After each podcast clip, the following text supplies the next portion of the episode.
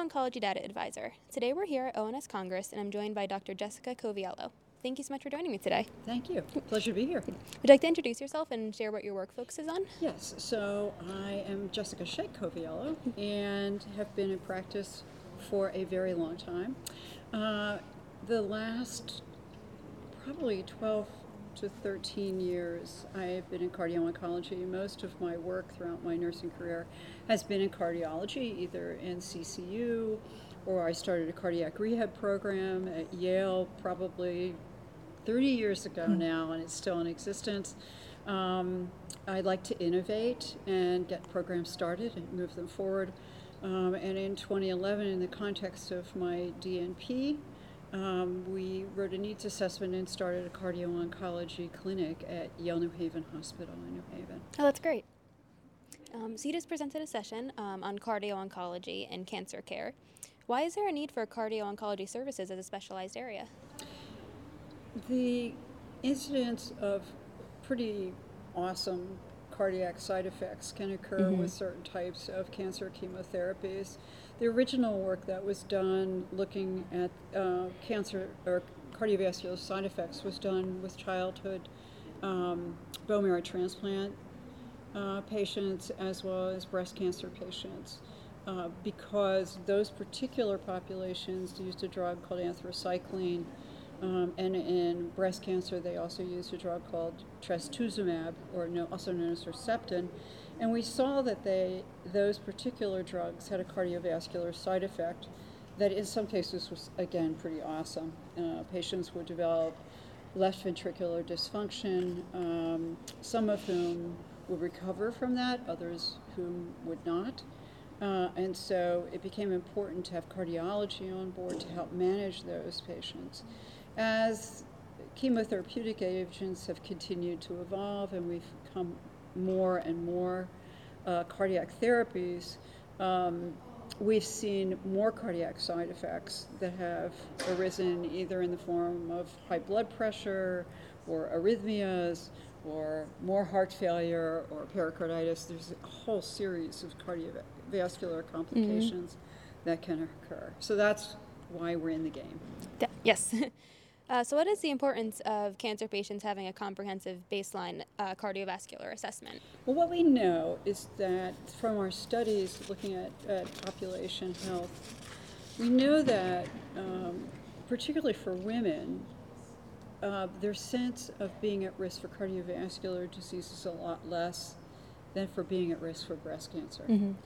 Um, the data shows that even women who have continued to have good primary care or have continued to see primary care, two things happen. First of all, if cardiovascular risks are discussed with them, they don't remember.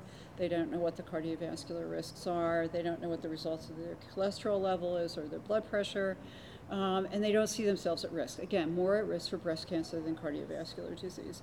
In addition to that, with very busy primary care practices, um, the Women's Health Initiative demonstrated that about 39% of primary care physicians are able to really discuss cardiovascular risk with their patients. So that's a fairly low amount.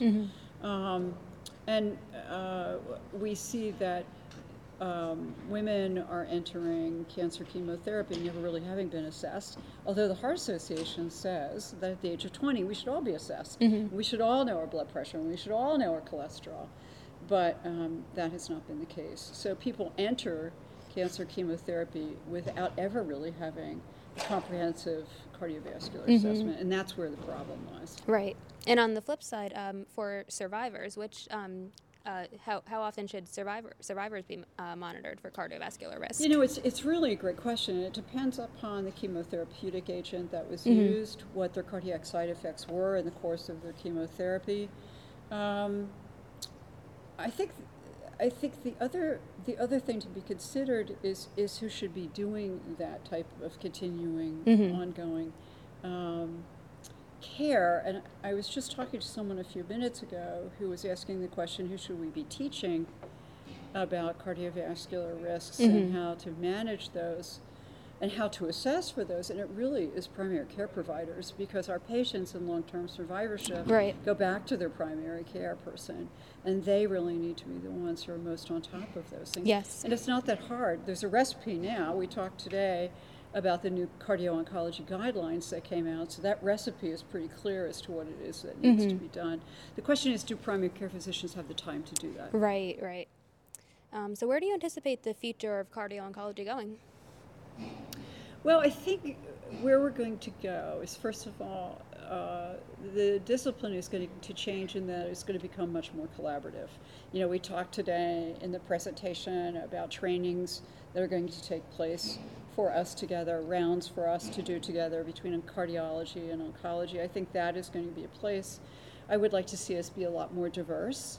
Um, and I think that from a scientific standpoint, we're going to continue to work on creating clinical trials that will give us better information and direction on how to treat some of these problems that we've seen in the context of chemotherapy and radiation. Um, and I think other than that, you know, I think we need to work on overall cardiovascular and cancer risk reduction. And we talked about the social determinants of health and how they can affect uh, both cardiac and cancer outcomes. So I'm hoping that we will also be able to move in that direction.